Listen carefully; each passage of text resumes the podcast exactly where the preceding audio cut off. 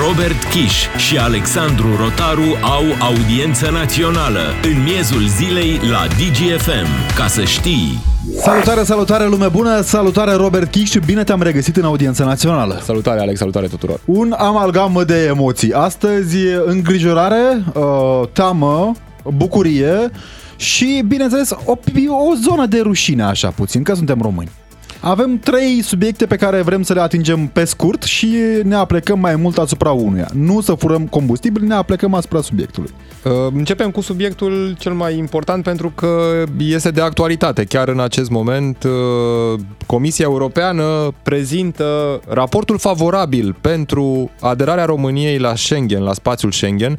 Important de menționat este un uh, raport prezentat de Comisia Europeană pozitiv, un raport care Uh, spune că România este gata să intre în Schengen alături de Bulgaria și Croația, uh, dar știm foarte bine, discuțiile sunt unele politice, pentru că din acest punct, uh, pentru ca efectiv aderarea României la Schengen să se întâmple, e nevoie de un vot în unanimitate, adică toate statele să fie de acord în luna decembrie, când are loc Consiliul JAI, să uh, susțină aderarea României. Știm foarte bine discuțiile din ultima perioadă cu Olanda, care în continuare are obiecții. Ne vrea sau nu ne vrea? Aceasta este întrebarea. Ne vrea sau nu ne vrea este întrebarea pe care o adresează România. Dar evident este o presiune în plus pe care o pune, iată, Comisia da, Europeană da. pe Practic, uh, statele membre care nu vor să Olanda accepte România. este și membră a Uniunii Europene și este singura țară din spațiul Schengen care cuprinde și țări non-UE, adică Norvegia și alte exemple în acest sens,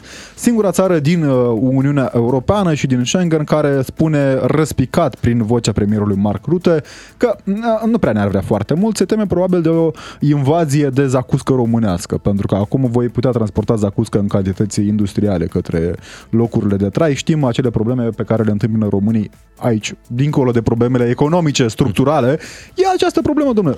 Românii nu pot merge cu zacuscă cât vor ei în Germania, Franța sau Olanda pentru că se confiscă la frontieră. Na, uite, o problemă reală care ar fi rezolvată dacă România ar fi în Schengen. Dincolo de glumă, evident, aderarea României la spațiul Schengen vine cu foarte multe beneficii, atât pentru România cât și pentru alte state, pentru economia țării noastre, dar și pentru economia europeană. Îți propun, Alex, să trecem repede la următorul subiect, pentru că vom discuta probabil fie mâine, fie săptămâna viitoare Până pe larg la Consiliu tot l-am discutat. Exact.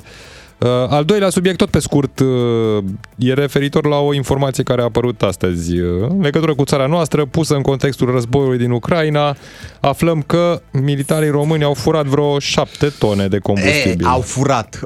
Au împroprietărit cetățeanul român până la urmă. Să nu fim răutăcioși, Robert. E în cadrul suportului alianței, nu? E unul pentru toți, toți pentru unul. Pentru vreo șapte, nu care fură. vreo șapte militari români, uh, conform informațiilor, din cei peste 20 care s-au trezit cu alți militari acasă, practic, au venit într-o vizită de lucru și s-au împiedicat de bidoane de combustibil. Nu, uite, aici e chiar de lăudat. Românii nu sunt pretențioși. Au furat combustibil pentru avioane, pentru elicoptere, pentru mașinile de serviciu. Ce vrei tu? O plajă largă. Dincolo de amuzament, este extrem de urât. Este extrem de jenant ca România, care este acum uh, vârf de lance, nu? În uh, flancul estic, să aibă vreo 20 și ceva de militari acuzați de sustragere nu știu cum au făcut sustragerea, dar e sustragere de combustibil de trei tipuri, cel puțin. Avioane, elicoptere și mașini. Au... Interesant, unde zboară militarii respectivi? Au mulți cu apă, nu? Cred că de aia să vă mai pune niște apă în ea. Totul în contextul în care în Dacă se strică, desfin, desfun jiglori, nu? Că sufli în jiglori și... Uh, râdem, glumim, dar e, e halucinantă situația, pentru că tot la Cogălnicianu, uh, alți vreo 20 de civili, acum câteva luni în urmă, dacă îți mai aduce aminte, erau acuzați că au furat nu mai puțin de vreo 7 tone uh, de combustibil pe atunci uh, și în total pe furtul făcut în vreo 3 ani, că este cu multă perspicacitate și consecvență aici, nu ne jucăm cu furtul, au furat combustibil în valoare de, atenție, peste 2 milioane de dolari. Băi, e bine că mai e. Adică, nu? Trebuie să ai ceva bidoane pe acasă. Trebuie să ai ceva umpli pentru de combustibil milioane de, de dolari, milioane. cred și eu, da. Știrea ar fi amuzantă dacă nu ar fi în contextul în care tocmai aseară uh, Polonia era în punctul în care trebuia să ridice de la sol avioanele, elicopterele și orice uh, instrument de apărare practic, pentru că a fost un moment de grea tensiune, de grea încercare pentru spațiul NATO. Două dispozitive explozibile, ca să le zicem așa, rachete teoretic, practic încă se efectuează cercetările, au uh, violat puțin mai mult spațiul NATO și al Poloniei implicit. Din nefericire, două persoane și-au pierdut viața pentru că acele rachete, până la urmă, au căzut uh, pe teritoriul NATO în apropierea unei ferme, au lovit un tractor, iar cei doi oameni care se aflau pe câmp, la muncă, efectiv, au fost uciși. Eveniment, o tragedie. Evenimentul, o tragedie și evenimentul, evident, a stârnit uh, reacții din toată lumea. În acel moment, liderii planetei se aflau uh, la summitul G20 din Indonezia, încă se mai află acolo. Uh, au apărut reacții, în primul rând, din Polonia, care a convocat un consiliu de, un consiliu de securitate. S-au făcut cercetări, se fac cercetări în continuare pentru a stabili în primul rând, proveniența rachetelor, traiectoria lor și cum au ajuns pe teritoriul unei uh, țări membre NATO. Apar și primele informații mai degrabă pe surse. Oficial am văzut uh, dintr-o uh, declarație a președintelui american Joe Biden care a spus oficial că puțin probabil să fie rachete trimise din Rusia. Cu scopul de a ataca cu atât mai mult teritoriul polon. Și în același timp informații pe surse citate de agenția de presă Reuters, uh, care citează oficiali NATO și uh, aceștia ar spune că Biden le-a transmis liderilor G7 și NATO că racheta căzută în Polonia provenea din sistemul sau de la sistemul antiaerian ucrainean. Întrebarea către voi, cei care sunteți în audiență națională pe DGFM, la 0774 601 601, este ce ar trebui să facă NATO în cazul în care astfel de incidente s-ar repeta sau, și mai direct, ar trebui NATO să răspundă cumva. NATO care până acum a ajutat enorm de mult și ajută Ucraina logistic, din punct de vedere al armamentului, din punct de vedere al informațiilor, dar nu a existat o implicare directă a Alianței Nord-Atlantice care își respectă cu sfințenie statutul său. Este o alianță defensivă. Și, evident, cred că era doar o problemă de timp când se va întâmpla un astfel de moment în care o rachetă va cădea pe teritoriul unui stat membru NATO. În funcție de ancheta în desfășurare, probabil vom ști mai multe date. Însă trebuie să și menționăm că acest lucru nu s-ar fi întâmplat indiferent dacă vorbim până la urmă de o rachetă provenită din sistemul de apărare antiaeriană ucrainean nu s-ar fi întâmplat dacă ieri rușii nu ar fi bombardat masiv cu peste 100 de rachete teritoriul ucrainean, chiar în timpul summitului NATO. Încercăm să ne dăm seama ce s-a întâmplat acolo. Încercăm să vă punem și pe voi la curent cu invitatul momentului, domnul general în rezervă, domnul Dan Grecu. Bună ziua, mulțumim că sunteți în audiență națională pe DGFM. Da, bună ziua, mulțumesc pentru invitație, sper să mă, că mă auziți. Ne auzim, ne auzim foarte bine, domnule general. Reamintim celor de acasă 0774 601 601, numărul de WhatsApp unde așteptăm uh, răspunsurile voastre la întrebarea de astăzi. Ce ar trebui să facă NATO în cazul în care astfel de incidente se repetă sau, și mai direct, ar trebui NATO să se implice în războiul din Ucraina? Domnule general, E un moment care a trezit această întrebare existentă pe buzele tuturor încă din 24 februarie. Trebuie să spunem lucrurilor pe nume. Știm, Ucraina a cerut închiderea spațiului aerian, a cerut uh, patrule uh, aeriene, dacă vreți, NATO. Acum ajunge încă o țară colaterală dincolo de Republica Moldova, cu atât mai mult o țară membră NATO, o țară cu uh, o istorie foarte dureroasă în raport cu Federația Rusă, să își piardă doi cetățeni din cauza unei rachete care încă nu știm al cui este, dar cu siguranță, după cum spunea Robert mai devreme, dacă nu ar fi fost războiul din Ucraina, acea rachetă nu ar fi ucis doi polonezi. Păi să spunem că, în primul rând, această ultimă informație este corectă. Nu ar fi existat astfel de accidente, incidente sau cum le numim, că încă n-au fost clarificate definitiv, dacă nu ar fi existat această, această agresiune. Însă, Uh, uh, despre evenimentele de ieri, haideți să le împărțim în două. Eu le-aș împărți în două. Una este, o, o parte este reprezentată de acest masiv atac al Federației Ruse împotriva infrastructurii, primordial împotriva infrastructurii energetice ucrainiene, când s-au tras conform uh, uh, apărării antiaeriene ucrainiene peste 90 de rachete asupra teritoriului uh, țării.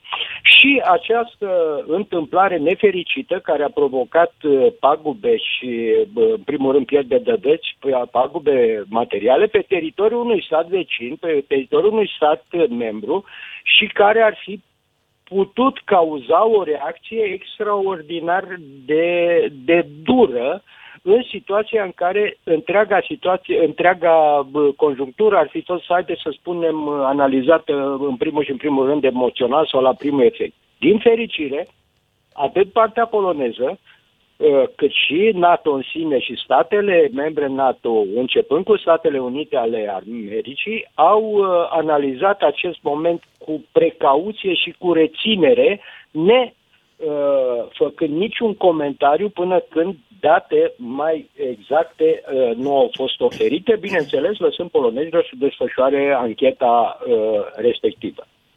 Domnule deci general, putem, vă rog. Aici putem discuta despre o întreagă evoluție, da, cum s-a întâmplat uh, această acțiune și putem vedea reacțiile din partea tuturor, uh, tuturor celor implicați. Am văzut, uh, domnule general, uh, raportul uh, pe care l-a avut mass media din Polonia, spre exemplu, aseară cu incidentul. O țară care știm are o istorie mai mult decât dureroasă, cu comună cu Federația Rusă, cu Imperiul Sovietic, dar presa de acolo s-a abținut să facă declarații uh, empirice, ca să zicem așa, a tratat informațiile oficiale ca fiind cele care sunt adevărate și cu toate acestea am văzut o declarație ceva mai contundentă a președintelui alături de premier în decursul nopții de ieri, în care acuza direct că este o rachetă a Federației Ruse, după care lucrurile s-au schimbat, bineînțeles.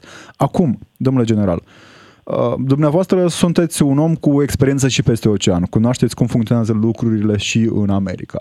Știm uh, maniera sacrosantă a articolului 5 NATO, uh, reamintită de fiecare dată de fiecare președinte american, că în cazul în care un incident major s-a întâmplat cu unul dintre membrii NATO, ar interveni.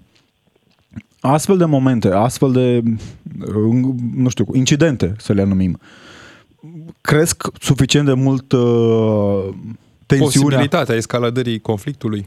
Inclusiv pe zona aceea de se numește conflict din greșeală, din punct de vedere terminologic, nu greșesc. Nu? În momentul în care cineva împușcă din greșeală un grănicer și se ajunge la un conflict pe scară largă acest tip de incidente, da, pot duce la o escaladare în situația în care nu sunt, nu sunt tratate cu responsabilitate. Și haideți să urmărim uh, ceea ce a spus și dumneavoastră, reacția părții poloneze, după care o să vorbim și de reacția părții americane, dacă vreți și de cea ucraineană și dacă vreți și de ruși. Deci partea poloneză, prin presă și prin comunicatul dat, uh, inițial a fost că o rachetă sau două rachete rătăcite subliniez, rătăcite au căzut, au produs ceea ce au produs și care dumneavoastră ați prezentat și știm. Uh, despre acest lucru. Și că toate datele vor fi, uh, vor fi comunicate sau datele posibile vis-a-vis de reacția pe care va fi, vor fi comunicate după uh, întâlnirea Consiliului de Securitate, care a fost convocată într-o sesiune uh, de urgență de către prim-ministru după consultarea președintelui polonez, uh, arătând, uh, arătând uh, de asemenea reținerea. Lucru la care, încă o dată spun, s-a raliat și presa uh, poloneză, care nu a inflamat Uh, spiritele. De partea cealaltă, să spunem uh, Statele Unite ale Americii, pentru că în fond și la urmă sunt liderul, uh, sunt liderul NATO, primele momente au fost de recunoaștere a existenței acestui caz și evitarea de a da orice fel de, orice fel de interpretare la acel moment până când datele nu sunt, nu sunt, nu sunt clare. Federația Rusă a negat orice implicare dincolo de sau mai aproape cu 35 de kilometri față de granița externă a granițele externe ale uh, Ucrainei, în timp ce Ucraina a folosit momentul uh, pentru a uh, condamna din nou Rusia, pentru a cere mai mult ajutor, pentru a demonstra plăta. Un lucru care este de înțeles în situație de război. Informațiile venite pe timpul nopții și în cursul dimineții care păreau foarte favorabile Ucrainei ieri în ideea de a se mări sprijinul dat acolo. De data asta s-ar putea să le facă uh, autorităților ucrainene un deserviciu prin modul în care au reacționat imediat și fără, și fără uh, cum să spun eu, fără o anchetă înainte. De menționat, de menționat că și astăzi, în urmă cu puțin timp, președintele ucrainean Volodymyr Zelensky spunea același lucru. Reitera că cele două rachete sunt rachete rusești și că ar trebui să se ia Haideți măsuri. Să luăm, haideți să luăm informații oficiale. De ce spun oficiale? Nu zicem, nu le luăm pe cele care, pe cele care sunt oferite de surse anonime. Care În zona speculațiilor, mai, mai degrabă. Deci, da. asta. Nu, dar să știți că sursele anonime care nu își dau, nu se precizează numele, le poate să fie de foarte bună încredere, dar datorită politicii de nedivulgare oficială, că dacă își dă numele un anumit angajat dintr-o anumită structură, Uh, normal că imediat este asociat cu respectiva structură. Dar o luăm pe persoane foarte oficiale. Președintele uh, Biden a spus că este improbabil, adică unlikely, a zis uh, mai exact președintele, ca să nu, ca racheta să fi pornit de pe teritoriul rusesc. Bine, nu era obligatoriu să plece de pe teritoriul Era rusesc. dintr-un bombardier poate deasupra de teritoriului ucrainean. Teritoriul deasupra, de spațiu aerian ucrainean. Scholz a zis la rândul său, cancelarul german, să nu, ne, uh, să nu începem cu concluzii pripite. Pentru că, în marja discuțiilor care au avut loc la Bruxelles, ministrul de externe uh, belgian chiar să spune că a fost vorba despre o rachetă antiaeriană a forțelor ucrainene, în condițiile în care polonezii au declarat că, în mod cert, racheta este de fabricație rusească. Problema este că de fabricație rusească au și unii, au și ceilalți. Cred că și Polonia mai are. Și România da. cred că mai are are câteva. Și Polonia, da. da. Are și Polonia, avem și noi de fabricație rusească. Deci, multe state care au făcut parte din tratatul la Varșovia încă mai au armamente și muniții de fabricație rusească. Bun, aici sunt... Deci, în această situație, deci încă vreau să sugerez, în această situație, uh, Ucraina a fost pusă, cum să spun eu, într-o situație de neîncredere, de dubiu, de unde și declarația ministrului apărării că este un caz foarte sensibil, very sensitive. Cu siguranță, cu siguranță este un caz foarte sensibil, domnule general, și de înțeles de ce atât de ușor. Este uh, un incident care a provocat moartea a doi cetățeni NATO, a doi cetățeni UE, care, care a fost siguranță... aproape de a declanșa articolul 4 măcar din uh, tratatul NATO, care până la urmă presupune discuții între parteneri, dar care oricum de la se articolul întâmplă. 4 până la articolul 5 e un pas uneori. Da, e doar un pas care poate duce la lucruri mult mai grave. Domnule general, credeți că există oare vreo provocare din uh, partea Federației Ruse în sens larg? Pentru că ne anunță lumea, există această, această formă de război hibrid, ne-au spus și cei din NATO. Reamintim celor de, acasă, de care sunt cu DGFM, suntem în audiență națională la 0774 601 601. Așteptăm răspunsurile lor. Ne și spune lumea de altfel că Putin nu are ce pierde. Ajungem oare în zona în care Putin nu are ce pierde și nu se mai îngrijește de proprii cetățeni, negândindu-se la consecințele unui astfel de incident pe scară largă? Uh, deci, uh, sunt două întrebări. Uh, acest, acest incident, dacă a fost cauzat de Rusia, provocat de Rusia intenționat, deci intenționat, nu are cum să-i aducă foloase Rusiei. Rusiei să, din punctul meu de vedere, Rusia evită în orice fel să se implice NATO ca structură într-un conflict. Oricum, Toate pentru, poate pentru testarea solidarității aliate? Se vadă dacă într-adevăr aliații... Este, este, o, este o posibilitate. Sau ieri la ora 21 vorbeam despre o astfel de posibilitate. În dimineața zilei de astăzi și acum la prânz deja această posibilitate începe să aibă un, un procent mic de probabilitate. Așa, după cum apar aceste informații. Să nu uităm însă că nu s-au dat uh, verdicte finale în urma anchetei, așa că încă suntem uh, un pic în, uh, în spațiu speculativ, uh, dar unele indicii, indicii există. Am văzut, uh, domnule general, acum câteva săptămâni în urmă, o rachetă care mergea către Liov, după cum spuneau ucrainenii pe atunci, a căzut uh, la Navslavcea, în uh, teritoriul controlat de Republica Moldova, o rachetă la fel rătăcită. Nu a fost niciun fel de, fel de semnal de alarmă pentru Federația Rusă, din contră a continuat acest bombardament pe scară largă.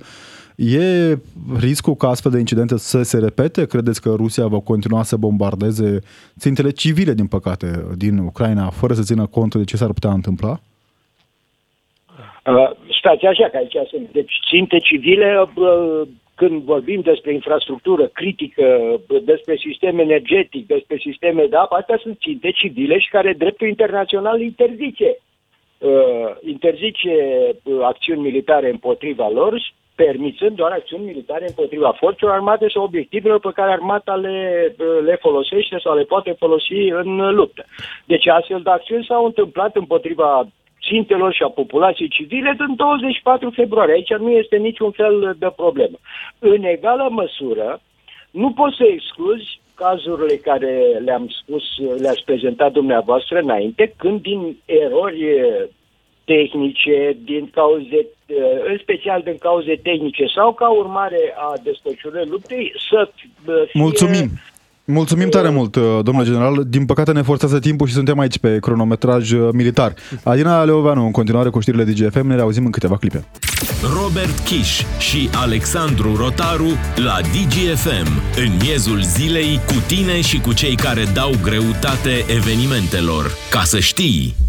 Incident de securitate în Polonia, incident care a pus uh, în alertă tot uh, blocul NATO, inclusiv uh, din România, declarații miez de noapte aseară ale președintelui României. Bineînțeles, s-au dat cu părerea și aici nu exagerez când spun acest lucru, pentru că a fost un pur dat cu părerea și politicieni de rang mai înalt sau mai puțin înalt, chiar președintele Camerei Deputaților, adică al patrulea om în stat, nu? Viitorul premier, până la urmă, că Marcel Ciolacu așa ne spune deja de dimineață până seara, ne spune că e viitorul premier din luna în mai. În cazul în care nu știați. Da, și viitorul premier spunea seară fără să aibă, nu știu, foarte multe dovezi. În prime sau time, la o să... televiziune foarte urmărită de altfel. Da, că e îndreptățită Polonia să ceară activarea articolului 5, deja vorbea de război Marcel Ciulacu. E bine că o să-l avem premier.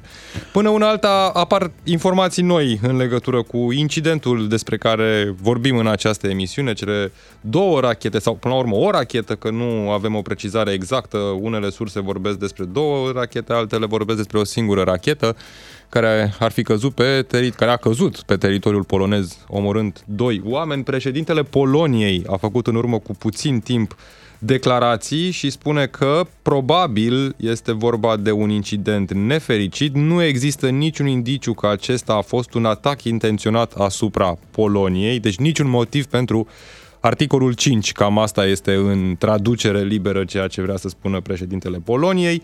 Mai spune acesta că cel mai probabil a fost vorba de o rachetă S-300 de fabricație rusească. Vă spuneam mai devreme că aceste sisteme antiaeriene S-300 sunt uh, sisteme sovietice uh, care Existente se află în mare parte a blocului în dotarea ex-sovietic. forțelor armate ruse, ucrainene, poloneze inclusiv. Și mai spune uh, Andrei Duda că nu avem nicio dovadă în acest moment că racheta a fost lansată de partea rusă. Există multe indicii că a fost o rachetă de apărare aeriană care, din păcate, a căzut pe teritoriul polonez. Deci avem o declarație oficială care vine să liniștească puțin apele 031 400 2929, numărul de telefon unde vrem să ne auzim cu voi. Întrebarea de astăzi, ce ar trebui să facă NATO dacă astfel de incidente s-ar mai repeta? Reamintim, declarația momentului vine din partea Andrei Duda, președintele Poloniei, care spune că e vorba de o rachetă rătăcită probabil, uh, pentru că acel sătuc unde a căzut racheta este la 6 km de graniță cu Ucraina, ceea ce în termen de rachete de, de rază lungă de acțiune nu înseamnă foarte mult, uh, dar e cu siguranță un moment care ne-a pus în gardă, ne-a, ne-a impacientat, ne-am gândit ar trebui poate oare să acționeze preventiv, ar trebui să meargă NATO pe ideea de primul, Uh, ar trebui să meargă NATO pe idei din acestea vehiculate în spațiul public încă din uh, 24 februarie, din momentul începerii războiului. Ne scrie lumea și pe WhatsApp la 0774 601 601. Ne spune cineva, eu cred că trebuie să fim calmi, foarte de acord și cred că și dacă au fost rachete rătăcite trase de ruși, nu se va spune pentru că asta înseamnă implicarea NATO în război. Foarte adevărat, posibil acest pas în spate pe care îl vedem deja în ultimele 10-12 ore să fie chiar acest motiv în spatele acestui uh, O dovadă de rațiune pas în până la spate, urmă. O dovadă de rațiune, iar asta înseamnă, ne spune același ascultător, al treilea război mondial. Și al treilea război mondial nu poate fi decât nuclear, dar nu știu până când se poate accepta agresiunea rușilor. Și asta este foarte adevărat. Mă, mi-aduc aminte de celebrele vorbe ale lui Albert Einstein, care spunea cu siguranță nu știu dacă va fi al treilea război mondial, dar știu sigur că dacă va fi, va fi și ultimul. Andrei ne spune că faptul că doi cetățeni ai Uniunii Europene și apărați de cea mai puternică structură de apărare au murit este un lucru foarte grav, indiferent de circumstanțe. NATO trebuie să întărească și mai tare spațiul aerian pe flancul estic. Uh, avem, de altfel, din fericire, vești bune și în România. Știm, uh, e amplificată prezența aliaților în România. Vorbim aici de soldați francezi, italieni, uh, bineînțeles, americani care staționează în România. Din păcate, nu știm cu ce vor porni în cazul unui război, pentru că o altă știre tragicomică este că 8 militari români din baza Mihail Cogălnicianu au fost arestați pentru furt de combustibil. E o realitate tristă care nu poate fi omisă până la urmă, cu siguranță nu pune în uh, pericol sistemul național de apărare, dar e rușinos. Depinde dacă mai sunt, uh, poate, mai multe cazuri, astfel de cazuri pe care nu le cunoaștem sau despre care nu se află și te trezești că la nevoie, când vrei să ridici avioanele, să pornești tancurile, să habar n-am ce trebuie să faci, nu ai combustibil, poate fi o problemă de vulnerabilitate, chiar de securitate națională. Ai atins un subiect uh, sensibil, te-ai ridicat pe aripile altor subiecte, Robert, care au fost și sunt prezente în spațiul public, de altfel ne aducem aminte de un alt moment rușinos, Ministerul Apărării Naționale a cumpărat niște kerosen diluat. E tip Au mot- pus niște apă în el. Motorina aceea din anii 90 în care puneai în rezervă și nu știai Scoate mai mult fum avionul, dar merge. Exact. Din păcate nu prea a mers uh, și a fost, uh, din fericire pentru România, Doamne ajută că suntem cu aliații puternici lângă noi, care au trimis ei avioane să ne păzească spațiul aerian pentru că migurile românești, ghiciți ce, trebuiau împinse ca să zboare. E o realitate crâncenă în care se desfășoară o anchetă, încă vorba și acolo de niște delapidări în valoare de zeci de milioane de dolari dolari. Gabriel din Dâmbovița, salutare cu această veste tristă din partea noastră probabil, dar uh, o verbalizăm pentru că e realitatea în care trăim. Mulțumim că ai sunat în audiența națională pe DGFM. Alo? Ne auzim. Salutare. Salutare. Se aude, da? da Bună da. ziua, salutări dumneavoastră și ascultătorilor. Uh, da, într-adevăr, trăim în vremuri foarte tulburi. Uh, din ce în ce lucrurile se petrec uh, cât tot mai aproape de granițele uh, NATO. Chiar ne gândeam dacă s-ar petrece și la noi în România, dacă tot la fel am reacționat sau am fi prudenți, chiar nu știm. Uh, eu, din ce am văzut aseară, că am încercat să urmăresc pe, din toate sursele posibile, oamenii erau foarte speriați și eu am Asta voiam să te întreb. Ce ai simțit tu când ai aflat o astfel de știre care cumva te duce cu gândul inevitabil la al treilea război mondial, cred că la asta s-a gândit toată lumea. Oh, primul gând, sincer, care mi-a venit, uh, mi-am adus aminte de incidentul din martie când uh, un avion uh, românesc și un elicopter au fost doborâte. De vremea rea, înțelegem. Da, din... da, vremea rea, dar oficial, neoficial am înțeles că au fost doborâte de către soldați ucrainieni nu există, nu există, nu există oficial, din ce știm noi, oficial, există o anchetă încheiată în acest sens, a fost uh, o bârfă vehiculată inclusiv de unii angajați ai Ministerului, dar uh, care a fost elucidată până da, la urmă. la fel cum se întâmplă și acum. Și acum sunt informații contradictorii, unii merg către o direcție a, a situației, alții merg în alta. Noi, ca populație, încercăm să adunăm toate informațiile și să încercăm să ne liniștim. Uh, războiul nu s-a terminat, încă nu știm ce poate veni mai, uh, ce urmări poate avea ceea ce, ce se întâmplă. În mod cert, cred că este un incident izolat, la fel cum au spus uh, marea majoritate a liderilor politici, uh, îndeamnă la precauție, însă nu știu nici eu, ca cetățean de rând, la ce să mă aștept în, în continuare. Nu mi-a plăcut, în mod sincer, declarația domnului Zelenski. Uh, ar fi trebuit să fie mai precaut, chiar dacă țara dânsului este sub asediu, mă gândesc că ar fi trebuit să aibă un pic mai multă diplomație uh, aseară când uh, a și avut astăzi, declarația oficială. Și astăzi. Și astăzi sunt de aceeași părere. E, Mai ales e că de... astăzi a reiterat declarațiile făcute aseară pe o rețea socială, astăzi le-a reiterat în fața liderilor G20 din nou. E de înțeles, e de înțeles rezerva dumneavoastră. Gabriela, îți mulțumim tare mult că ești în audiența națională pe DGFM. Am văzut declarații de acest uh, tip din partea președintelui ucrainean. Poate că uman te gândești, nu știu dacă poți să-l judeci. Ești de uh, mult prea multe luni În... Dacă mă întreb cine e de vină pentru incidentul din Polonia, indiferent a cui e racheta și cine a tras-o, voi spune fără niciun fel de echivoc Federația Rusă, pentru că în primul rând se află într-un război purtat cu o țară care nu a avut nimic cu Federația Rusă, un război ilegal și de neînțeles până la urmă, da, bun, explică Putin de fiecare dată. Uh, asta în primul rând și în al doilea rând pentru că ieri Federația Rusă a bombardat cu 100 de rachete infrastructura energetică a Ucrainei Civilă, și orașe civilă. până în zona de est a țării. Aproape Zona- de granița zona de- cu Polonia. Că au și est- spus, au spus rușii, recunoscând Zona de că est a țării poloneze, ei- a, a Poloniei. în, uh, au și spus rușii că ei nu au uh, trimis rachete mai aproape de 35 de kilometri de granița cu Polonia. Deci cam asta a fost uh, marja, limita până la De care eroare. au bombardat. Uh, știm de altfel că Rusia folosește pe scară largă rachetele de producție sovietică, care sunt un fel de miguri românești, trebuie împinse puțin ca să iasă din uh, acel dispozitiv de lansare, uh, motiv pentru care nu sunt deloc uh, precise Uh, au o marjă de eroare destul de ridicată. Ne spune Mihai pe 0774 601 601 uh, o concluzie mai mult decât pertinentă. Aseară s-a evitat cel de-al treilea război mondial. Foarte E, adevărat. Uh, Ne spune cineva că eu cred că cineva provoacă Polonia, ta, țară care abia așteaptă acest lucru. Acel cineva cred că este la mijloc. Nu știm cine este la mijloc, cu siguranță, nu ne-am uitat pe zona aceasta de uh, cine e la mijloc și cine este în părți.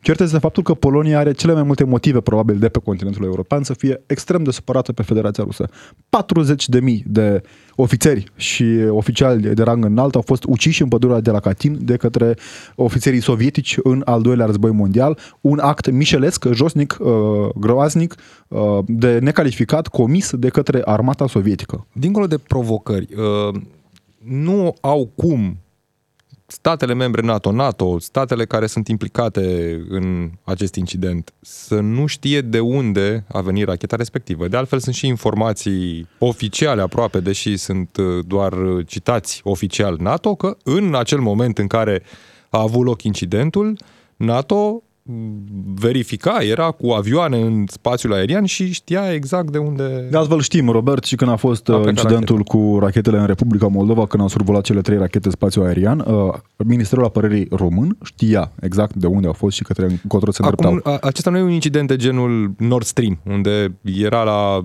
adâncime Ape internaționale și, și și nu nu se știa. se da. știe exact cine a pus Dani din explozivul. Bistrița, salutare, mulțumim că ești în audiență națională pe DGFM. Salutare, vă ascult de la început cu mult drag, vă salut. Mulțumim. Alți, părerea mea, părerea mea este că primul, prima țară vinovată, bineînțeles, este Rusia, că nu, au, nu aveau ce căuta în Ucraina. Și părerea mea că președintele ucrainian uh, are o mare măsură vină pentru declarațiile care le face. Uh, Mi-a plăcut mult declarația domnului președinte Biden, bineînțeles și declarația oficialilor polonești, declarații foarte înțelepte. Părerea mea că domnul Zelenski pune o presiune enormă pe NATO și presiunea asta nu este un beneficiu pentru NATO, nici pentru noi. Pe de altă Țările parte, dacă din nu ar fi europene. pus presiunea respectivă, cred că și ajutorul pe care l-ar fi primit Ucraina era unul mult mai mic și mult mai redus. E de ne înțeles și întrebăm acest unde era lucru. armata Federației Ruse acum. Ne- E de înțeles acest lucru, adică să, aș vrea să menționez treaba asta. Da, Da. da, da, da, aveți dreptate, dar nu este ok, domnul Zelensky, atitudinea lui față, față de alte țări, deci atitudinea lui față de ruși nu este corectă. Părerea mea că domnul Zelensky, părerea mea, că nu vrea pace. Părerea Aici- mea că domnul Zelensky vrea să bage și alte țări în război cu Rusia. Ne-am gândit și noi la această variantă, trebuie să fim onești până la capăt, ne-am Să gândit știți că că, ar până la ajuta urmă, aliați, dar m-am mă întreb, gândit, m-am Dani, gândit. Dani, ai uh, familie cu siguranță, ai prieteni, ai apropiați. Da, da, da, da, familie. Mă Deci întreb, domnul Dani- Zelensky nu-l văd, nu-l văd ok. Mă întreb la fel cum am întrebat și eu, la fel cum s-a întrebat probabil marea parte a lumii. Ce ai zice tu dacă ai ști că a ta casă părintească ți-e distrusă ieri de niște rachete rusești? Cum ai reacționa? Puteți să, puteți să repetați Mă întrebarea? întrebam că localitatea lui Zelenski a fost bombardată intens, uh, localitatea de Baștină. Da. Uh, A fost bombardată, distrusă aproape, adică nu mai are casă părintească, are cu siguranță rude, un verișor chiar Da. mort în război. Mă întrebam tu ca om, uh, eu ca om, oamenii care ne ascultă acum, ce am fi zis? Ce am fi cerut? Ce am fi făcut? Într-adevăr, nu, într-adevăr, uh, când ești sub presiune, într-adevăr că ucrainienii sunt sub presiune, dar... uh, să Mor știți că oameni, nu mor. toată Din păcate mor oameni. Nu, da, mor oameni, dar să știți că cineva, chiar am vorbit cu cineva venit din Ucraina, acum recent a fost uh, în vizită, nu în toată Ucraina mor oameni, sunt și localități unde oamenii duc Așa bine. este, așa este. Dar e, E o țară în război, e o țară în E- război până e la foarte urmă dificil și să ne cât întrebăm- Despre, cât despre negocieri, din nou, pornim de la aceeași discuție. Bun, să spunem că Da. vrei să negociezi, da, zice Zelenski, gata, uite, m-am hotărât, negociez și cu Putin, chiar dacă nu ne spunem unul altuia numele. Părerea mea că... Dar ce să părerea negociezi mea cu Putin? nu a Că fost Putin o- nu vrea să negocieze, Putin vrea să-ți ia, Da, să-ți nu, rupă nu, 20% din țară. într-adevăr că aveți dreptate, da. Putin este un dictator. Pur și simplu omul acesta ar trebui, acum, nu vreau să fiu foarte rău, dar ar trebui lichidat. Acum, mă iertați. mă. Deci, vă spun, deci omul acesta, deci, Da, nu pierdele putem. care au fost... E, e acel moment în care ne gândim și la legile CNA în care nu avem voie să Nu provocăm, încurajăm, să nu, incităm, nu să provocăm. nimic. Dar, na, Treaba să rușilor, treaba rușilor ce fac Treaba cu el. rușilor, da. Treaba rușilor, dacă ei știm că au depozite bune cu arme, cu novicioc, cu ce mai au pe acolo. Un ceai binevenit acum în timp, în timp rece. Mulțumim tare mult, Dani din Bistrița, mulțumim că ești în audiența națională pe DGFM și ne bucură că ne urmărești încă de la început. Ne mai scrie lumea în continuare și pe WhatsApp, Alex, la 0774 601 601, doar să ne rugăm să nu se repete, pentru că în caz de conflict NATO-Rusia, e clar că România va fi teatru de război și militarii noștri în rezervă, beneficiari de pensii speciale, da, vor fi primii care vor da bir cu fugiții. Vom fugi din țările în care și-au parcat averile făcute în România din corupție. Da, să sperăm că nu vor mai exista astfel de incidente, deși Din păcate, asta... Rachete rătăcite oricând pot provoca astfel de momente tensionate. Din păcate, e probabil mesajul care reflectă perfect încrederea românilor în politicieni. Te aduceam aminte că 8% dintre români au încredere în Parlament. Viorel din Buzău. Vă salut. Salutare, mulțumim că ești în audiența națională pe DGFM. Uh, Ce vrem să vă zic? Că Rusia și Putin uh, sunt un stat și un om care nu-și respectă angajamente. Acum, eu ce să zic? Uh, NATO e clar că a făcut un pas în spate. Probabil că era necesar în momentul ăsta. Ca să evite escalad- escaladarea tensiunilor. Da, uh, probabil. Dar uh, din punctul meu de vedere este o provocare a Federației Ruse. E mare păcat că au murit doi oameni. Adică, indiferent de discuțiile politicianiste care există în spațiul două vieți public per- și care pierdute. vor urma, Da. uh, au murit doi oameni. Uh, deci, indiferent de situația creată, uh, mă așteptam ca vestul să aibă o replică mai fermă. Biden a spus că nu, acele, acea rachetă nu e trasă din Rusia, adică uh, nu neapărat activarea articolului 5 e soluția. Dar uh, rușii, un stat care, repet, nu respectă angajamentele, uh, trebuie pus la punct.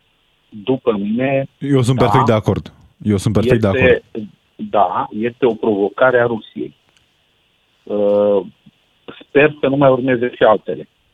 Din păcate, oamenii ăștia nu învață uh, nimic din istoria trecută, pentru că, la fel, și Hitler a fost un om care a promis și nu s-a ținut de cuvânt. Uh, Putin este mai periculos pentru că vine dintr-o structură de informații în care, adică, e alunecos. Practic, Pe lângă este faptul omul că nu care probabil ar, după cum spun unele anchete, în Republica Democrată Germană ar cam și fi ucis sau torturat oameni, cel puțin pentru a scurge informații din ei. Este ofițer KGB. Păi nu, păi nu, dar să vedem, uh, vorbim faptic de Nemțov, de Da, uh, Politkovskaya. de aceea- Politkovskaya, adică oameni pe care au dispărut uh, datorită lui Putin. Din Nu- cauză, nu se da. spune în spațiul public rusesc, dar Da. Lucrurile se știu. Adică există literatură de specialitate în librării în care uh, e explicat cu lux de amănunte toată istoria. asta. Din păcate Putin aveți totuși- perfectă dreptate, ai perfectă dreptate și mai sunt încă ruși care au curajul să se spună pe nume lucrurilor, uh, ne gândim uh, dincolo de Nemțov, ne Putin, gândim mai Putin. aproape aici. Avem, avem uh, o poziție, am avut o poziție în Federația Rusă care a fost nevoită să fugă în exil sau chiar să își piardă viața din cauza acțiunilor lui. Mulțumim tare mult, Da. Viorel. La revedere. Ne spune cineva pe WhatsApp o părere mai mult decât pertinentă. Zelenski reprezintă o țară atacată și distrusă de către ruși. Oameni buni. Nu vrea pace? A cerut el război oare? orice președinte în locul lui ar face la fel. Ok, orice acum, președinte ieri- care își iubește țara. nu Ieri scaunul. spunea Zelenski liderilor G20 că își dorește pace, condiția pentru această pace e o condiție absolut normală. Rusia să părăsească teritoriul invadat și din să Ucraina. plătească ce a distrus. Eu când merg în magazin și mai dărâm chestii cu rucsacul, uh, sunt nevoit din păcate să le plătesc chiar dacă nu le consum, pentru că sunt eu un îndemânat. Și cum a răspuns Rusia? 100 de rachete trimise Exact. către teritoriul Uh, ucrainean. Eu nu dărâm alte chestii prin magazin, că știu că trebuie să le plătesc. E o glumă deplasată, dar mi-o asum. Ianuș din Bihor, salutare, mulțumim că ești uh, în continuare în audiența națională pe DGFM. Foarte pe scurt, te rog. Da, da, bună ziua. De, de la începutul uh, acestui uh, război criminal de la din partea rusilor împotriva ucrainenilor, am dat un sfat, sfat undeva lui uh, uh, pre- președintelui Zelenski. I-am spus în felul următor. Declară război Statelor Unite. Ca să fie cucerit. Da, ca să, cum să spun eu, eu îmi imaginez așa, dacă declar război unui stat, mai ales Statele Unite, când știi că dita mai crim- criminalii de ruși te atacă. Ei, americanii, numai dacă veneau și aveau prezența lor, veneau nu, ca și cum Din păcate, invazie, din ca- păcate, Ianuș, regulile internaționale sunt puțin altele. Uh, Dacă declari război, conform tratatelor, ar trebui mai întâi să ucizi pe cineva și după aceea să ocupi țara. Nu, nu, nu. Aici e Sau un- uh, se poate uh, supune țara. Regulile internaționale sunt puțin mai complexe aici. Deci, de, de chestia asta m-aș fi gândit că și rușii s-ar gândi, bă, ă- ăsta au declarat război Statelor Unite.